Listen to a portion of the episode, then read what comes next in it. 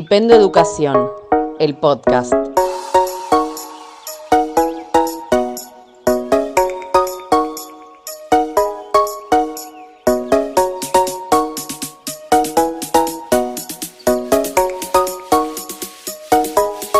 Buen día, buenas tardes, buenas noches o simplemente hola. ¿Cómo andan por ahí? Y acá estamos una vez más haciéndoles compañía mientras están almorzando, preparando la comida, unas ricas milangas, con algo para acompañar, un, tomándose un cortadito, estando ahí en el colectivo, en el tren, en el subte, no sé dónde estarán, pero estamos una vez más para acompañarlos, en el baño, no importa, acá estamos una vez más junto a Maya para hablar un tema bastante polémico. No sé vos qué me dirás. ¿Cómo andás? Bien, buenos días, buenas tardes y buenas noches. No sé cómo seguir después de la situación de la milanga y el baño. Yo espero, la verdad, que estén eh, en sus casas, ¿sí? Simplemente en sus casas, cumpliendo el aislamiento. Em, y si no, bueno, si tienen que estar en la calle por cuestiones de trabajo, bueno, esperamos hacerles eh, una linda compañía en este ratito que será mucho más breve que el episodio 1, porque no tenemos que presentarnos, Mati. Así es. Em, venimos a hacerles un rato de compañía, es verdad. Lo ideal sería que todos estemos en nuestras casas, pero puede pasar también que algunos estén trabajando, así que acá estaremos un ratito nomás para hacerles compañía en un tema controversial e interesante a la vez. Así es, un tema que, bueno, vos dijiste polémico o controversial, pero no debería serlo, ¿sí? Vamos a, contextualizar. Nosotros eh, estamos hoy, ¿sí? En el aquí y el ahora es 19 de agosto y estamos para hablar de em, educación sexual integral y educación en general, ¿no? Y si nos vamos un poquito para atrás, eh, tenemos que decir que la ley 26.150, eh, que es el programa de educación sexual integral, fue promulgada y sancionada en 2006, ¿sí? Eh, entonces, no tendría que ser a esta altura controversial. Estamos hablando de algo que es ley y estamos hablando de algo que claramente está relacionado al cumplimiento de derechos, ¿no? Sí, pero por más vos dijiste bien, es ley.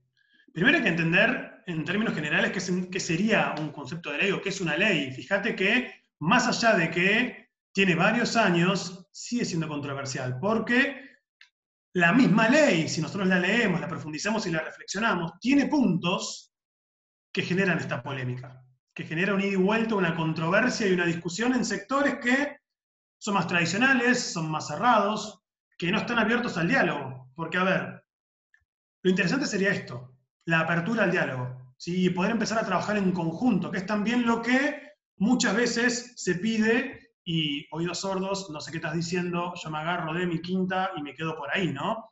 Eso, de cierta manera, es esto que es polémico. ¿eh?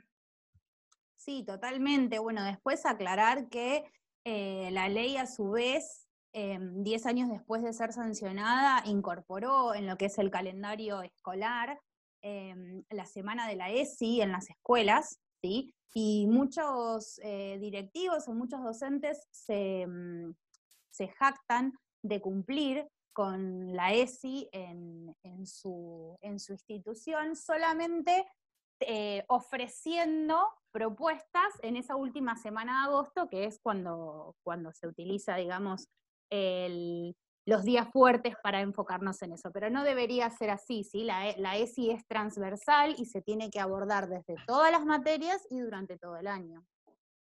Vos lo dijiste, transversal y desde todas las materias.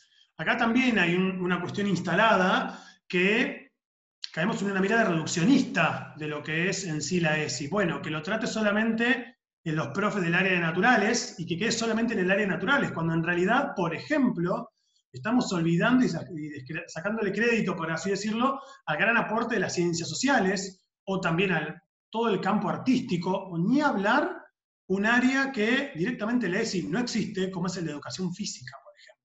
¿Sí? ¿Cuánto podemos lograr si se entendiera esta transversalidad y se lograra trabajar en conjunto? No sé a vos qué te parece. Sí, totalmente. Cuando hablamos de ESI siempre terminamos cayendo en la medicalización, ¿sí? En que vengan los expertos a hablar y a contarnos. Me acuerdo, yo soy egresada de Polimodal, que en su momento eh, nos venían a dar a las chicas las charlas de las eh, toallitas femeninas, ¿sí? Y obviamente se separaba el grupito de varones y se hablaba del el preservativo con los varones. Entonces, esa es una cuestión que si bien ahora por ahí no sigue pasando, o sí, depende, eh, depende de la institución, ¿sí?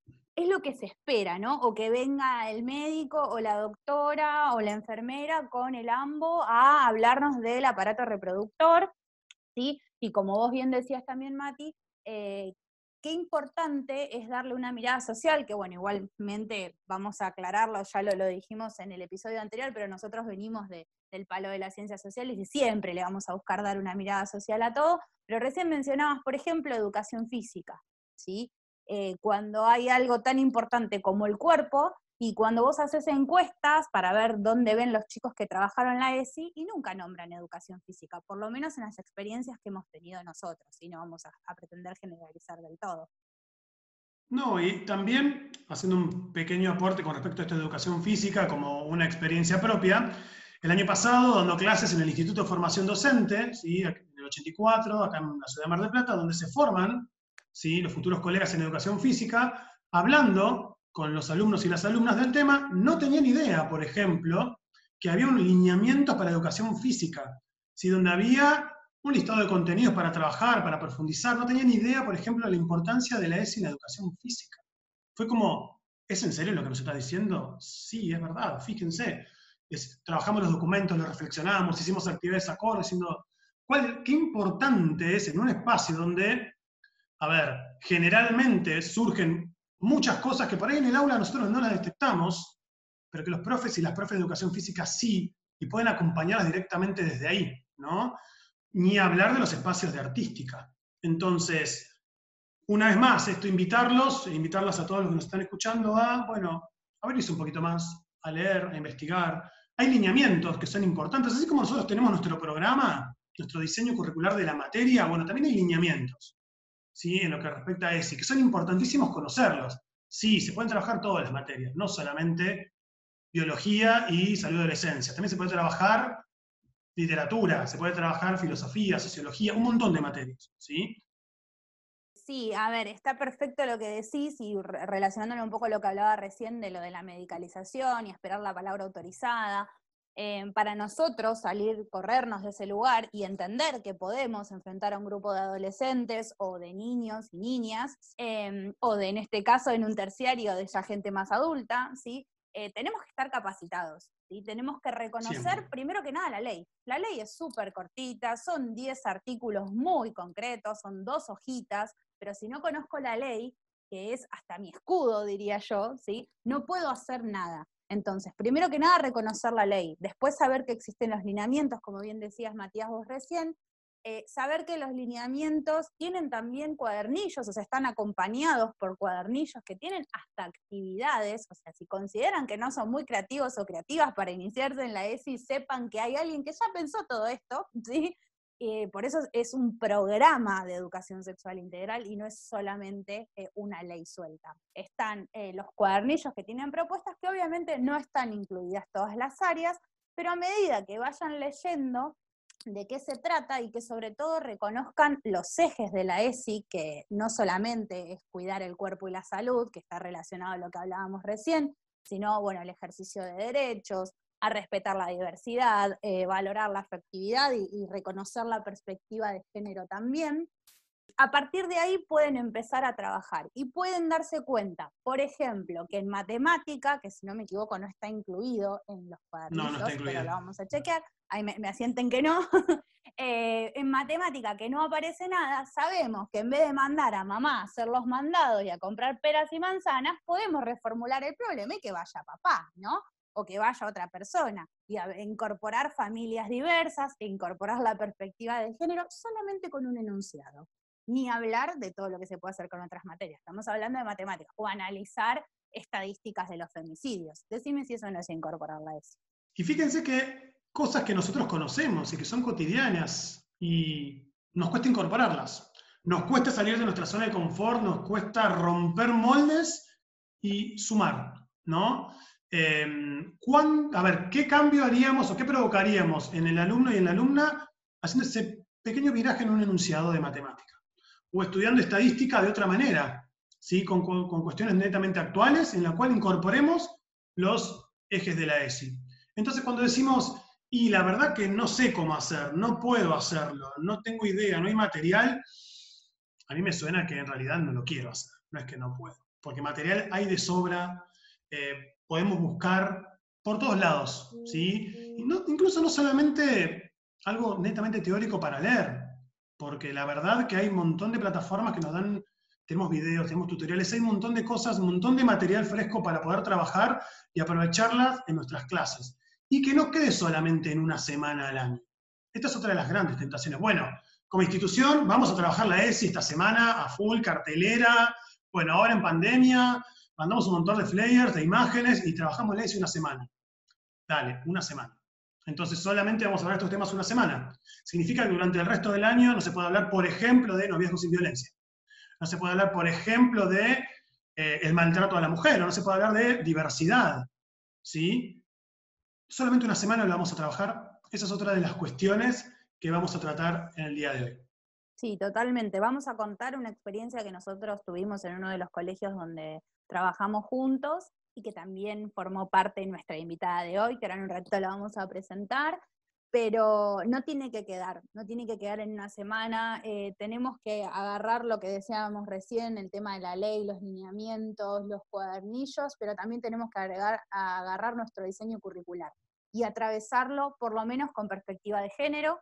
Entonces, cuando un directivo nos pida que pongamos contenido ESI entre paréntesis en un programa, y digámosle que eso no lo podemos hacer porque en realidad la ESI la trabajamos en todo momento, ¿no? Porque si no es un poco contradictorio lo que, lo que vamos a, a realizar. Quiero aclarar una cuestión que recién hablábamos de no llamar a la mirada del experto. No está mal, no está mal que venga alguien o alguna palabra que se considere autorizada, por decirlo de alguna manera, o alguien que esté especializado en eh, determinado tema, que también está bueno este intercambio y que los alumnos y alumnas vean a alguien externo por ahí la confianza que se genera en una charla es distinta, ¿sí? Pero si hay estudiantes que se abren eh, y que pueden hablar determinadas problemáticas eh, frente a una persona que desconocen y que vieron un ratito, una hora o dos, nosotros tenemos que preguntarnos como docente qué estamos haciendo mal, ¿no?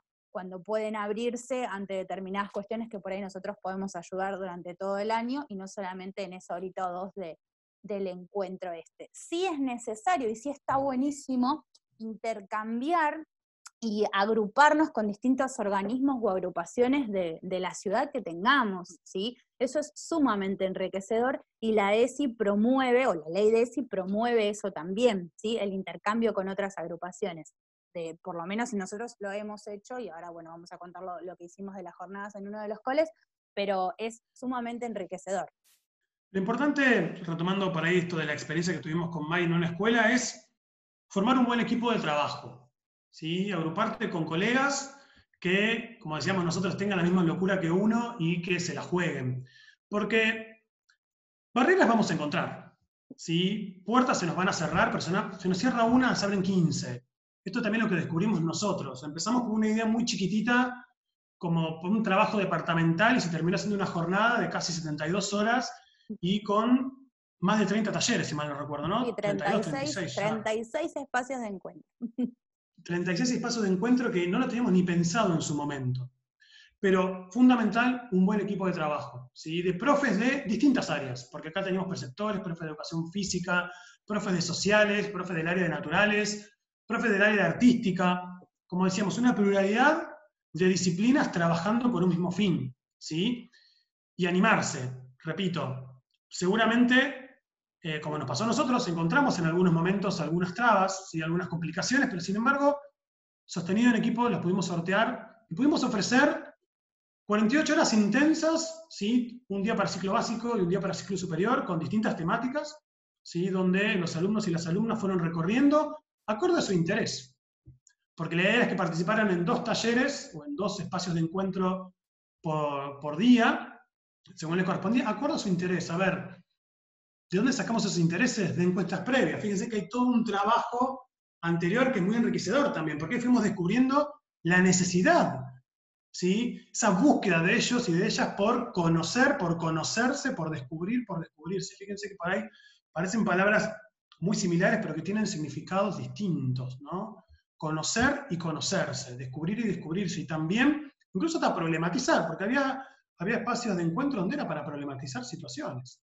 Y estuvo muy bueno, ¿sí? Porque era como salir del encuentro, hablar con el compañero, con la compañera que estaba en ese espacio de, recreo, y yo fui a tal lado y me pasó tal cosa y descubrí tal otra, y vos a dónde vas ahora, pero yo voy acá, bueno, después nos contamos tal otra, y el tercer día, donde ya había pasado la jornada de ciclo básico y la jornada de ciclo superior, bueno, es un gran espacio de reflexión en la escuela.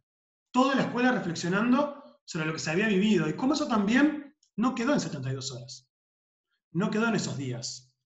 ¿Sí? Eso sembró un espacio único en la institución que fue teniendo repercusión ese año, el año pasado y este también, incluso en esta situación tan particular. Y también fue muy significado para los profes. No sé a vos qué, qué me puedes contar más de eso. Totalmente. Nosotros quedamos muy movilizados después de la, de la experiencia de las jornadas. Em, crecimos un montón individualmente y como equipo, un equipo sumamente diverso de todas las áreas, pero además de personalidades recontra diferentes, em, que empezamos a trabajar juntos por un mismo objetivo, ¿no? Recién hablábamos de 36 espacios de encuentro. Bueno, solamente 8 de los talleres fueron brindados por docentes de la institución lo cual es un poco contradictorio con lo que hablábamos recién, ¿no? De los docentes tienen que, tomar la posta, los docentes de la misma institución, pero en este caso, como muchos trabajábamos durante todo el año la ESI, ahora el desafío era poder articular con distintas organizaciones y trabajadores de, Mar del Plata. Vos planteabas la, importancia de em, escuchar a los chicos y a las chicas. Nosotros hicimos encuestas previas porque nos dimos cuenta que cuando estábamos armando una agenda la estábamos armando en base a nuestros intereses y no sabíamos si coincidían con los de nuestros estudiantes. Entonces, eso es recontra importante y también fue muy importante el último día que fue la evaluación, ¿no? Donde mm, por curso se juntaron, hablaron de los talleres que les había, que habían querido participar cada uno, que se habían anotado previamente a través de internet, em, para asegurarnos que claramente estén en el taller ese que querían estar en ese momento, y no porque les tocó, eh, y ver cómo los chicos sentían, los chicos y las chicas sentían que habían crecido en ese ratito, ¿no? Y agradecer, el agradecimiento constante para el equipo de docentes, para el equipo directivo, que tampoco lo podemos dejar de, vista a esto de, necesitar un equipo directivo que te acompañe, ¿sí? No estamos hablando de autorización, que eso después lo vamos a trabajar también un cachito aparte, eh, sino de, que te acompañe a poder concretar algo, porque acá se puso toda una escuela a servicio de la locura que quisimos armar, ¿sí? Y también una familia que acompañe, ¿no? Eh, pero yo creo que la discusión se termina en el momento en que las familias veían que los chicos estaban sentados frente a una computadora, un, no sé, 10 minutos antes de que se abran los formularios porque sabían que tenían cupos cada uno de los talleres y nosotros ver ese minuto a minuto como si fuera el rating de a las 18 abril 1801 ya no había más cupos para una charla. Y eso fue genial, la verdad es que fue genial. Yo, tengo los mejores recuerdos y que hoy, a través de, las videollamadas o de los Zoom, haya alumnos y alumnas que nos digan, ¿ya están organizando la semana de la ESI? es, es un desafío, es un desafío. Es un desafío, fue muy emocionante, muy fuerte. Yo también lo viví no solamente como organizador, sino también dando uno de los espacios. Y este minuto a minuto decís, Mati, son 18.03 y ya tu taller está completo. Decís, ¿ya? ¿Tan rápido? Y compartir ese encuentro, compartir ese rato eh, con todo lo que moviliza, ¿no? Porque en definitiva uno empieza a abrir, como decíamos al comienzo, empieza a abrir puertas, muchas, ¿no? Y quizás en ese momento ese chico, esa chica no dijo nada, pero por dentro estaba diciendo de todo, ¿no? Y fueron cosas que quedaron dando vueltas y, bueno, eh, incluso hasta después eh, manifestándolas de maneras distintas, ¿no? Pero no vamos a hacerlo muy largo porque si no nos vamos a quedar sin tiempo y queremos escuchar a nuestra invitada hoy. Exactamente, ya la, tenemos ahí desde, desde que empezó escuchándonos atentamente, pero ahora queremos invertir el rol Em, bueno, ella es trabajadora social, trabajó en equipos de orientación escolar de acá, de, Mar del Plata, de nuestra ciudad, ahora está trabajando para lo que sería el EDIA, sí, pero bueno, nosotros la conocimos, bueno, Mati la conoce de antes, porque hizo el tramo, ¿no? Con, ella, yo la conocí en un, en un seminario de prevención del abuso sexual en la infancia, después el año pasado también hicimos un seminario de educación sexual integral en la primera parte del año, que lo cursamos en la Universidad Nacional de Mar del Plata, y después, como para seguir hablando de ESI, hicimos también el diplomado eh, de educación sexual integral, y bueno, ella es Laura Crespi y está acá para ayudarnos en este, en este tema tan interesante eh, que es poder llevar eh, la ESI a las escuelas como corresponde y como nuestros alumnos y alumnas merecen. Bienvenida, Lau. Bueno, hola, ¿cómo están? Gracias por el recibimiento, por la invitación. Eh, muy contenta de que ustedes estén abordando este tema. Ya, ya los escuché ambos hablar un, montón y aportar un montón en relación a la ESI, así que eh, es un gusto para mí. bueno, estaba escuchando atentamente y tomando nota de un par de cosas que, que también que iban planteando, que iban diciendo me parecen muy importantes. Em, una de ellas que quería comentarles, que la verdad que no se dice mucho, em, es que la semana de la ESI arranca en 2015 y mm, arranca a raíz de, una demanda que, que, plantean docentes en las capacitaciones masivas que se hicieron en el 2014 en toda la provincia de Buenos Aires, en donde después, o sea, de las jornadas de capacitación, eh, los y las docentes planteaban la necesidad de que en el calendario escolar hubiera un tiempo determinado para em, sensibilizar y, y, por ahí plantear algunas cuestiones que en las escuelas no se estaban trabajando en relación a la ESI, y como que fuera medio obligatorio decir en qué momento estamos o en qué situación estamos en relación a la ESI. Me parece un, punto importante porque eh, lo, vi, vi cómo se generó esa, esa exigencia, esa propuesta, me parece legítima y si bien hoy en muchas situaciones, en muchas instituciones, es usado como único momento en donde se habla de ESI, la verdad es que da cuenta que en si no existía ese momento, no se hablaba nunca de eso. Totalmente. Y, sobre todo fue un espacio habilitante para que eh, un montón de, movidas estudiantiles y de docentes que la verdad que venían desde hace mucho tiempo planteando la necesidad de la ESI, de trabajar la ESI, eh, pudieran manifestarlo y problematizarlo, como decía Mati recién, eh, y, dejarlo, digamos, registrado. Como en esta semana damos cuenta que, por ejemplo, no se está trabajando o tal tema se está omitiendo eh, y tal derecho está siendo vulnerado. Así que me parece que está, está bueno retomar esa, esa historia porque en este momento eh, nos pasa que, que llueven como propuestas o ideas y a veces decimos como, bueno, justo ahora se te ocurre todo.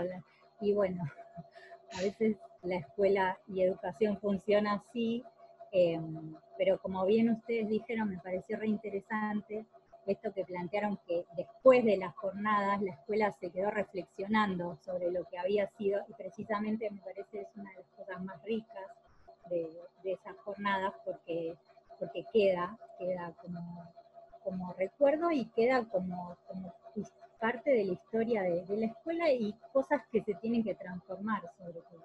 Em, bueno, y totalmente, no hay vuelta atrás. Es un precedente y ese es el punto de partida, eso es lo bueno. Claro, sí.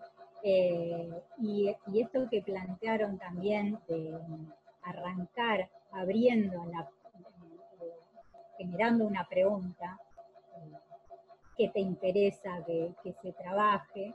Eh, es arriesgadísimo, me parece que es súper interesante y súper necesario eh, para que los y las estudiantes tomen la palabra, puedan también sentirse parte de ese proceso eh, y puedan, puedan activarlo, tal como a ustedes les pasó, que yo sé que les, les exigen, bueno, ¿qué, ¿qué, hacemos este año?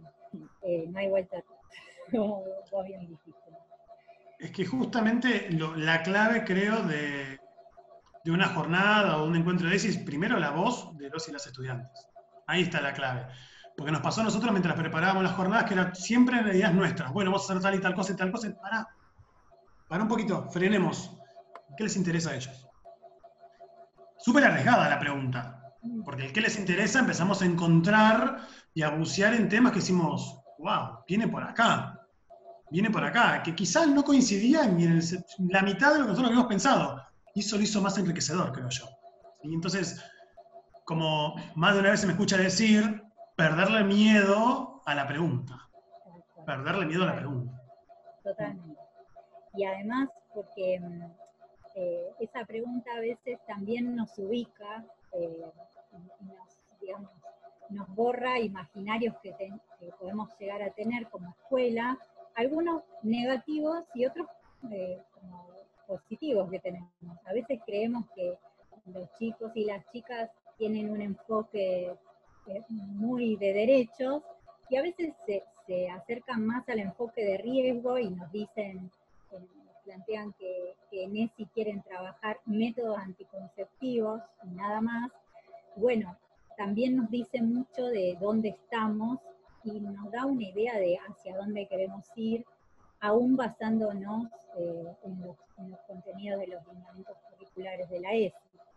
Em, también para instalar que em, existen varios temas que forman parte de la ESI y que quizás los chicos y las chicas no lo vinculan al disfrute, a la salud como algo positivo,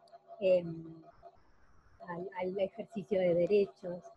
sé de muchos trabajos muy interesantes eh, que han hecho docentes, em, en donde han buceado, o sea, han trabajado en, distintos momentos o en distintas herramientas, de, con distintas metodologías de investigación con los grupos de, adolescentes, tratando de, digamos, que, puedan explicar o que puedan entender qué, qué, temas abarca la ESI, qué es lo integral de la ESI, a qué refiere, eh, porque muchas veces nos pasa, o pasa que, plantean que no se aborda, pero no tienen muy claro qué es lo que debería abordarse. Y con esto de, la transversalidad, eh, bueno, existen muchas omisiones que pasan por sí, lo trabajo todo el tiempo como docente y en realidad no lo sentarse y repensar eso, eso qué significa la ESI con los y las estudiantes también me parece súper interesante. Sí, totalmente. A ver, el enfoque integral es, es lo más importante y, eso que vos decías de que muchas veces, bueno, sí, lo enfoco también desde lo transversal y es como, hago como un como sí. Eh, muchas veces el desconocimiento de los propios estudiantes em, hace que no se den cuenta que vos estás trabajando en la ESI. A mí me ha pasado también de hacer encuestas y decir, bueno, ¿y en qué momento trabajamos la ESI nosotros? No, no, no lo trabajamos. ¿Cómo que no? Pero cuando analizamos los estereotipos en la publicidad, cuando vimos, no sé, el rol de la mujer, cuando vimos el ni una menos, chicos, todo eso es sí, ¿sí? Entonces, por ahí sí encarar eso, desde, desde que conozcan la propia ley. Yo me acuerdo de una actividad que había hecho, que habíamos armado un mural interactivo en donde se, agruparon eh, en grupos muy chiquititos ellos mismos y después lo único que hicieron fue repartirse los artículos y lo que pegaban el popstick digital de, lo que quería decir su artículo, de la interpretación. Este habla de las familias, este habla de las puertas, así. Entonces, algo tan simple como eso, porque así como los docentes y las docentes desconocen eh, la ley de educación sexual integral, eh, los chicos también, están adentro del aula también. Sí, ni hablar cuando, por ejemplo, a los, a los chicos y a las chicas les, les contás que hay un lineamiento, ¿no? Yo el año pasado trabajé en quinto año les presenté los lineamientos, se los mostré, los trabajamos, los profundizamos, y les dije, bueno, ahora los invito a que ustedes inventen o agreguen qué lineamiento les gustaría sumar, ¿no? O en qué área les gustaría sumar lineamientos, ¿no? En los tres niveles. Y dijimos, bueno, me decían, profe, pero cuando nosotros estemos fuera de la escuela, ¿hay algo de todo esto? No. Vamos a inventarlo nosotros, ¿no? Y ahí esos mismos lineamientos yo los llevé después a superior, ¿no? Los llevé al Instituto de Formación Docente. Entonces, ese interés, ese, a ver, esa reflexión, esa pregunta, esa curiosidad está. Pero también, como decíamos al comienzo, que también lo decía Lau, ese interés, esa pregunta va del lado del conocimiento. Hay cosas que hay que conocerlas. No son salidas de la galera, no es que yo solamente, bueno, cumplí con lo que me pidió la escuela en la ESI, lo puse en la planificación, me olvidé que existió la ESI. No. Hay que leer, hay que profundizar, hay que consultar, hay que también salir de nuestra comodidad, porque a ver, puede ser que para nosotros tampoco algunos temas sean fáciles porque, porque nos van a movilizar. Hay algo dentro de nuestro que se va, nos va a movilizar. Entonces, no es que son todos temas simples de trabajar, no. Pero que no sean simples no significa que no hay que haya que ocultarlos. Porque enfrente nuestro tenemos alumnos y tenemos alumnas que están atravesados por estas cuestiones y que si nosotros las omitimos, nos perdimos la posibilidad de poder ayudarnos o ayudarlos. No sé vos qué pensás de eso, Lau. Sí, eh, por ahí pienso dos cosas que, también habías nombrado antes. Eh, una es la idea de, puertas de entrada que plantea la ESI, eh, y básicamente que hay tres puertas de entrada, y la primera tiene que ver con una reflexión sobre nosotros mismos y nosotras mismas en relación a la construcción que tenemos de la idea de sexualidad. Em, esa misma reflexión, si es, digamos, si es genuina, si es sincera, ni hablar si es en equipo de, trabajo, eh, implica que al final seguramente tengamos que decir, che, la verdad que yo de esto pensaba que era tal cosa y es tal otra, y no sé nada, estoy llena de prejuicios, me da miedo, me da vergüenza. Bueno, ¿cómo encaramos esto em, desde la información, desde, buscar propuestas, em, desde generar lecturas colectivas? No sé, de alguna forma lo tenemos que resolver porque forma parte de los contenidos y porque tiene que ver con eh, los, cinco ejes que ustedes mencionaron, que no se puede elegir cuál trabajar. Básicamente la ESI está vinculado a esos cinco, entonces de alguna forma se tienen que entrelazar en nuestras prácticas cotidianas pedagógicas, ya sea desde el rol docente, eh, como desde los otros distintos roles que, que conforman el equipo de trabajo de la escuela. Me refiero también al rol del, equipo de orientación, al rol del equipo directivo, eh, el rol de los preceptores y las preceptoras también es súper importante, puede aportar un montón, y ni hablar desde las diferentes áreas. Em, eso en principio pensaba. Y después, por otro lado, pensaba em, en esto que dijiste, Mati, de em, digamos que lo que, lo que no se dice, de alguna forma se, reinterpreta o se, o se le ponen palabras que no se dialogan. Entonces, si la escuela no pone en palabras determinados temas, no los pone, digamos, no, no los plantea para trabajar, tanto los y las estudiantes como las familias, es muy probable que generen sus propias interpretaciones y se queden con eso. Entonces, cuando nos puede pasar que planteemos a estudiantes y quizás un poco más a familias, vamos a trabajar ESI, o se enteran que se trabaja de alguna forma, hablan con algún alumno o alumna Maya y le dicen, ¿sabías que venía, en realidad venía trabajando en la ESI? Eh, o un alumno o alumna de Mati, eh, en realidad, si no se explicita y, no se genera un diálogo, sobre todo para conocer qué, crees que es la ESI o qué interpretás que es la sexualidad, eh, ahí se nos vienen los mitos o prejuicios que no son nada ingenuos, que, crean de la nada, sino que vienen de una propia historia, sobre todo escolar, en donde esos temas formaban parte del currículum oculto, eh, de, determinadas conductas que se enseñaban, pero no se explicitaban. Se enseñaba a no hablar de eso. Eh, y bueno, digamos, contra eso, o, no sé si contra, pero sobre eso también eh, se propone trabajar la ESI, y tiene que ver con la tercera puerta de entrada, que un poco la mencionaba Maya, que tiene que ver con la, vinculación de ESI, familia y comunidad, en donde una, un conflictivo vínculo entre esos tres actores se pueden crear cosas sumamente hermosas eh, y muy constructivas y sobre todo que, repercuten mucho o que forman mucho parte de la vida cotidiana de los y las estudiantes. Me encanta, me encanta Lau porque te metiste solita en el terreno al que te queríamos llevar, que bueno, nosotros hicimos una encuesta hace un par de días en nuestro Instagram, que aprovecho a pasar, que es arroba flipendoeducación, y la mayoría de las cuestiones iban a eso justamente, a este vínculo familia, escuela, ¿sí? y también a, esa, eh, a lo del currículum oculto y a esa relación de em, qué pasa con las escuelas que son confesionales, ¿no?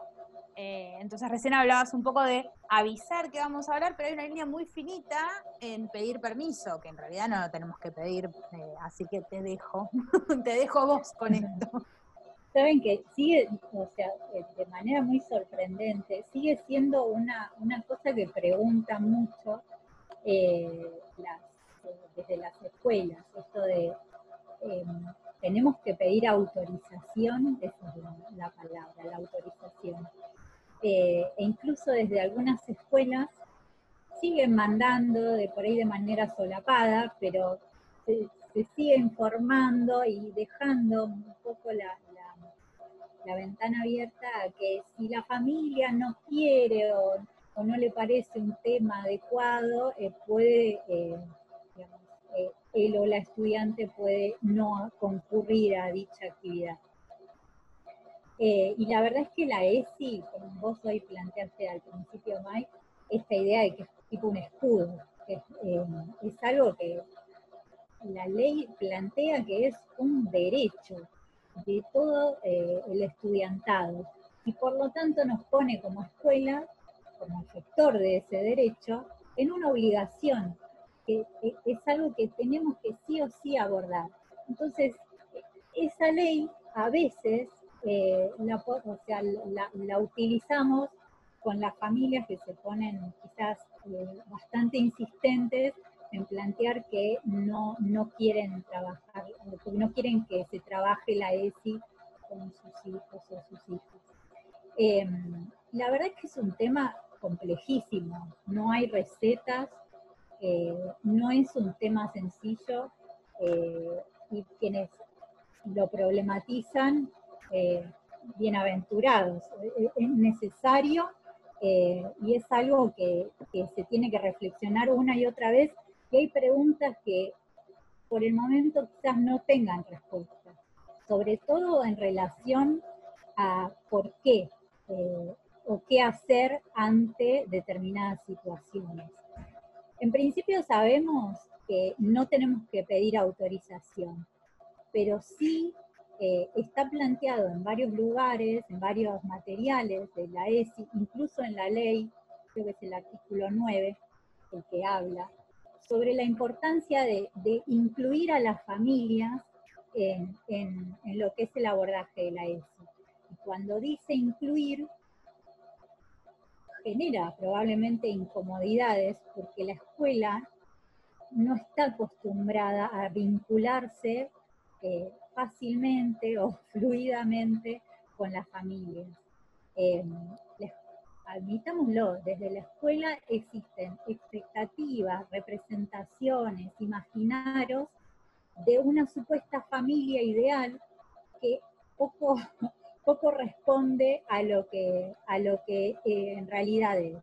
La, idea de, de familias diversas o de diversidad familiar todavía hoy sigue haciendo ruido en las escuelas todavía hoy sigue siendo vista como una familia deficiente o que no llega a ser lo que debería ser. Entonces, ese vínculo está construido desde, desde ambos actores de manera eh, conflictiva y va a haber conflictos. Eso es, eso es por ahí algo que alivia, saber que sí o sí va a haber conflictos entre la escuela y la familia, que no los vamos a evitar, pero que sí es necesario que los podamos poner en palabras, que la escuela pueda mostrar formas posibles de resolver esos conflictos. Uno de ellos, una de ellas es, eh, eh, definirlo, eh, describirlo, explicitarlo, decir, bueno, acá hay un conflicto, vamos a encararlo de alguna forma.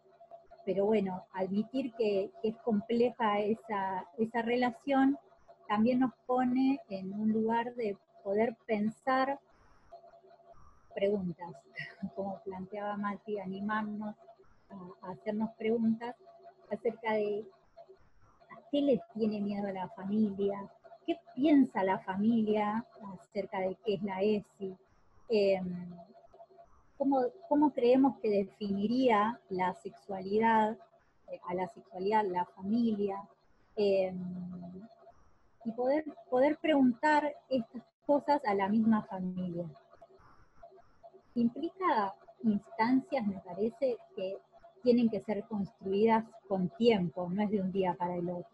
Pero tenemos un montón de espacios que compartimos desde las escuelas con las familias y quizás no nos damos cuenta de la, de la posibilidad que tenemos. No sé, las reuniones de familias, cuando se les comenta cómo van sus hijos, sus hijas, sus, sus, vínculos eh, adolescentes o niños, eh, es un espacio donde podemos trabajar un montón de cosas vinculadas a la ESI.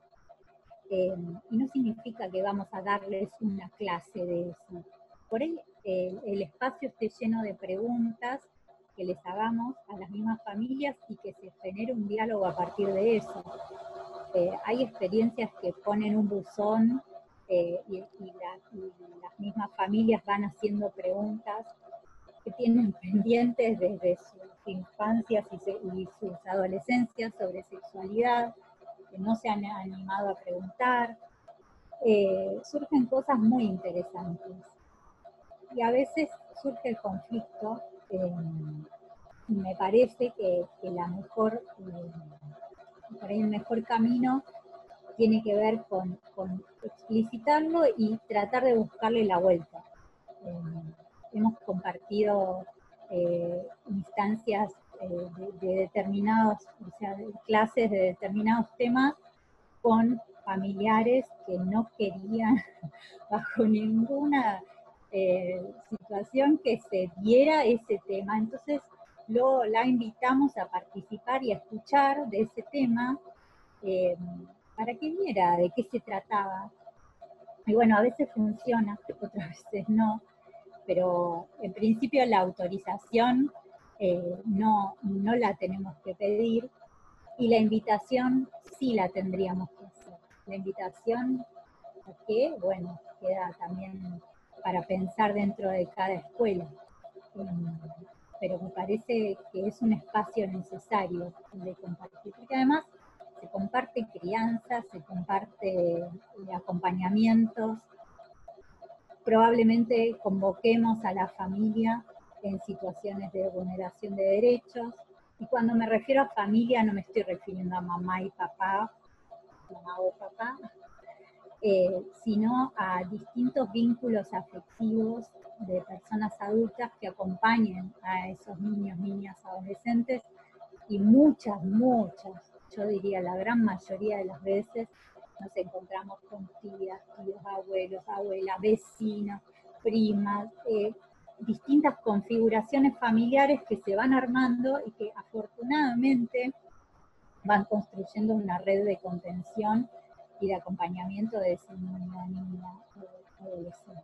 Sí, no, eh, no, está genial, la uso súper clara. Eh, esto que vos planteabas del conflicto, que evidentemente va a surgir, y no es porque sea la S, sino que conflicto puede llegar a surgir en un montón de, de cuestiones, pero muchos conflictos son generados por el desconocimiento. Bien se dice que la información es poder. Bueno, las familias que por ahí se quejan o ponen el grito en el cielo es porque ni siquiera saben de qué se trata la ley.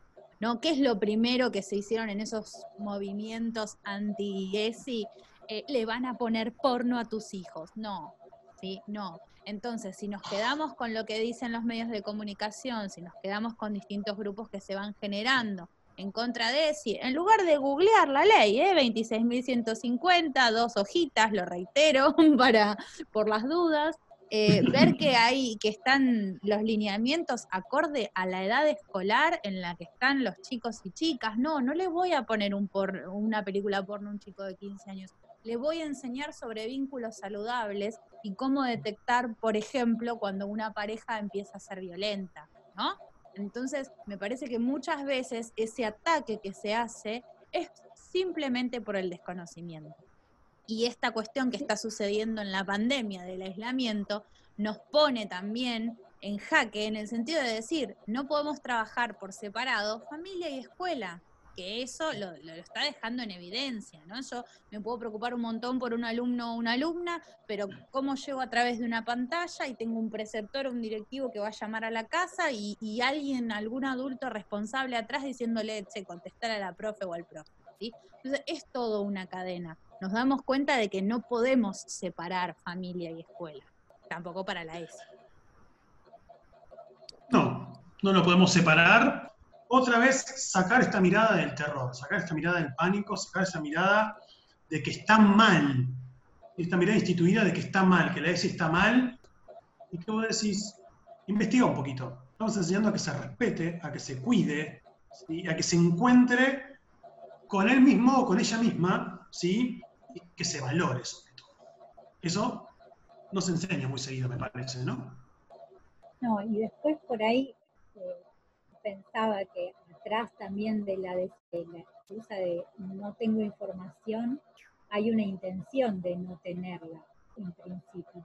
Y otras veces puede pasar que aún con información nos encontremos con la gran molestia que genera a muchas personas adultas la idea de, de un paradigma distinto que entiende a niños, niñas, adolescentes como sujetos de derecho y como personas que van a decidir cosas, eh, aún incluso cosas diferentes a sus, eh, padres, sus madres eh, o sus adultos em, referentes.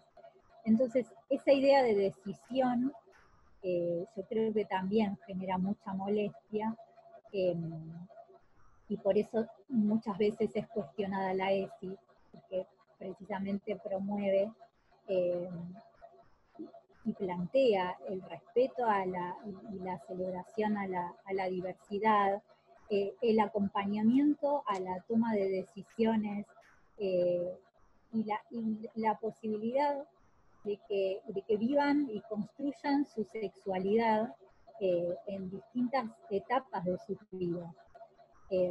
esa idea de, de pensar también que existe un solo tipo de sexualidad, que muchas veces como adultos lo pensamos como una, precisamente como una sexualidad adulta, eh, genitalista, pensando únicamente en, una relación sexual o hasta incluso pensando únicamente en el coito, nos hace olvidarnos que, la sexualidad está conformada por un montón de aspectos y prácticas que van más allá de eso, que quizás incluyen en una sexualidad adulta eso, pero que van realmente más allá y que tienen que ver con prevenir cuestiones negativas, como ustedes bien plantearon, y con poder vivir plenamente cuestiones positivas y disfrutar de, esas prácticas, de esos vínculos, de, esas relaciones.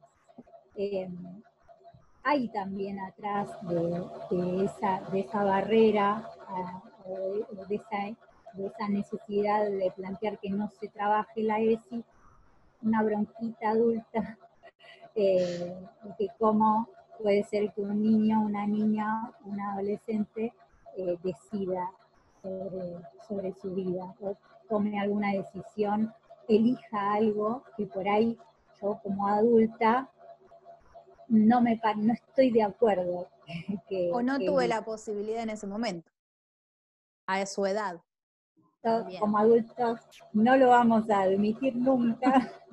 si nos quedamos con las ganas de alguna forma, le vamos a hacer pasar lo mismo eh, que pasamos nosotras, nosotras. Eso creo que está siempre implícito y mm, por ahí es una alarmita que deberíamos tener eh, al momento de plantear propuestas, al momento de, digamos, de, plantear espacios, que esté, que esté realmente habilitada la palabra y que sean respetadas determinadas decisiones, elecciones eh, y, vínculos entre, adolescentes, entre niños, niñas, por más que no estemos de acuerdo o no nos parezca o que Totalmente. Yo seguiría hablando horas, ¿no? Pero me parece que nuestros oyentes, la cantidad de oyentes que tenemos, después nos van a decir, dijeron que iba a ser más corto. Ah, bueno, pero habló un montón Lau, no hablamos tanto de nosotros. Estuvimos muy bien. Estuvimos muy bien. Hoy la escucharon a Lau. Bueno, Lau, eh, agradecerte tu participación. Seguramente nos van a reclamar que vuelvas como hicieron con Diana, así que estate atenta al servicio. Em, pero bueno, es, siempre recontra interesante escucharte, así que gracias por, sumarte a la propuesta. Un gusto para mí realmente compartir este espacio con ustedes. Saben que los quiero mucho y que disfruto mucho de, las conversaciones que podamos tener siempre gira en torno a la misma temática. Pero bueno, evidentemente nos gusta. nos interpela, nos gusta y nos une. Totalmente. Eh, bueno, vamos a hacer la recomendación corta, ¿te parece, Mati? Y después eh, subimos al post de Instagram eh, los libros, ¿sí? Nosotros dijimos que teníamos una sección para cerrar, que era la recomendación de material bibliográfico, ¿sí? En este caso no pudimos seleccionar uno, más que nada porque mucha gente desconoce realmente que hay un montón de material bibliográfico. Quisimos hacerlo muy relacionado a lo que son las escuelas, ¿sí? Entonces, no es que vamos a darles textos de Morgade, por ejemplo, pero sí les vamos a dar textos eh, que les puedan llegar a servir y que es muy interesante que formen parte de la biblioteca escolar también, ¿sí?